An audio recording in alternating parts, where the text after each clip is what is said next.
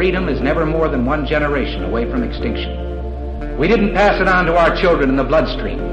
The only way they can inherit the freedom we have known is if we fight for it, protect it, defend it, and then hand it to them with the well-taught lessons of how they in their lifetime must do the same. And if you and I don't do this, then you and I may well spend our sunset years telling our children and our children's children what it once was like in America when men were free.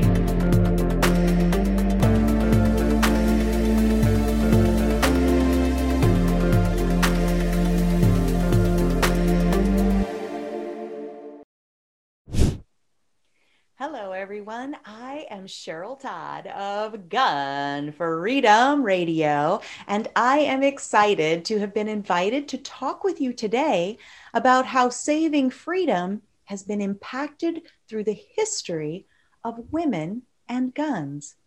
Now, last year, I spoke about the one hundredth anniversary of the nineteenth Amendment that legally allowed women to vote, and about how in these past one hundred years, too many women and men alike have used their vote to suppress and infringe on certain parts of our Bill of Rights, including our rights to keep and bear arms. Did you know that even when women could not legally vote, we did legally have guns?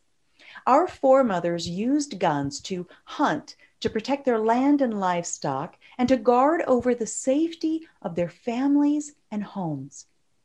Firearms and ammunition in the home were basic household tools, as basic as having, say, a hammer and nails. And yet here we are in the twenty-first century now trying to reclaim that normalcy and those rights to possess, carry, and use these life-saving tools of protection. Somewhere along the way, someone told us that women don't use tools, and too many of us have bought into it. And someone told us that moms, you know, good moms, don't allow certain tools into their homes. And a group has even commandeered the word moms. Moms demand something not really specified, but it equates to guns are bad. And if you're a mom or a woman or a decent human being of any kind, you will agree with them or else face being ostracized and canceled. Can you imagine all of these strong, smart, capable, competent women in our nation and really the world, being convinced that hammers and nails are too dangerous for we women to handle? And yet, too many of us have bought into that idea when it comes to firearms and ammunition. It's embarrassing, really, and it's time to reclaim our equal rights to own whatever tools we need to pursue life, liberty, and happiness, whether it's hammers, nails, guns, or ammo. In preparation for this talk, I posted a question on social media asking what specific woman people would like to know more about. The flurry of helpful comments and ideas was rapid fire, exciting, and energizing. People are clearly engaged and curious about how, with our rich history of women and guns, we have become so backward thinking over the years. Faster than I could write, people posted names like Annie Oakley, who became a sharpshooter out of the necessity to put food on the table for her family. Ida B. Wells, an African-American feminist, journalist, educator, and an early leader in the civil rights movement. She even helped to co-found the N double A C P. Harriet Tubman, anti-slavery superhero of the Underground Railroad, and the many but mostly forgotten women who fought in the American Civil War. also the fact that when our nation was still a group of colonies that were subservient to the rule of Great Britain, women were counted as gun owners. We weren't allowed to own much else, but guns were among our personal possessions. And then there was Eleanor Roosevelt, the first lady of four-term Democratic President Franklin Delano Roosevelt.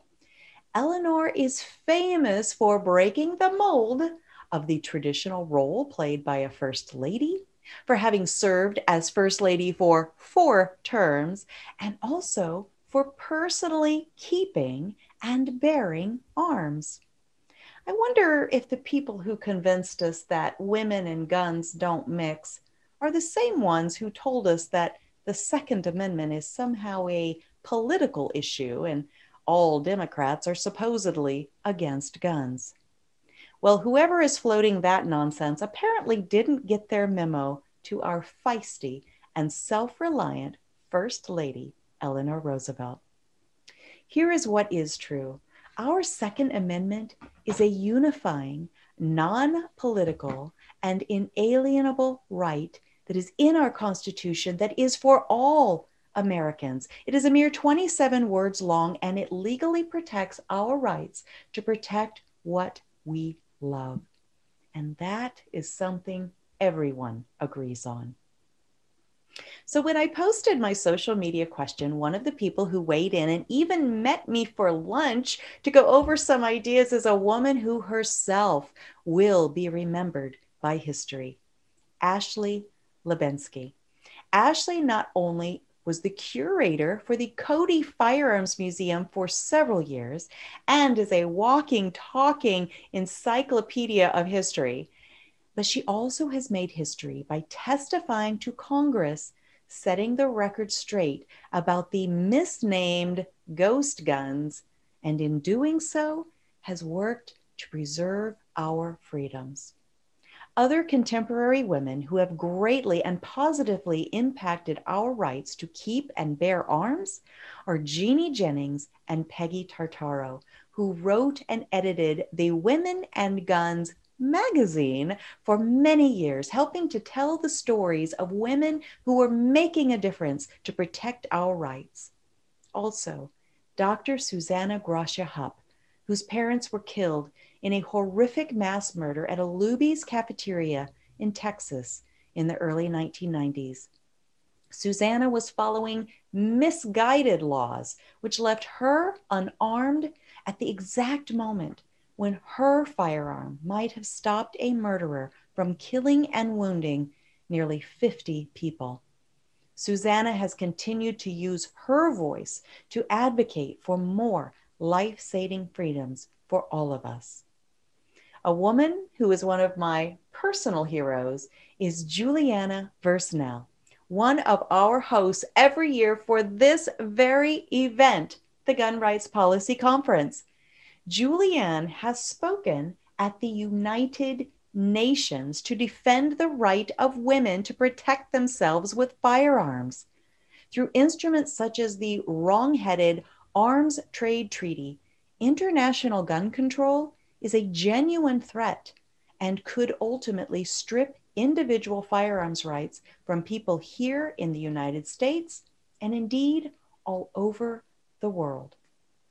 Finally, no conversation about the history of women and guns could be complete without mentioning one of my mentors, Diana Mueller, who founded the D C Project, Women for Gun Rights.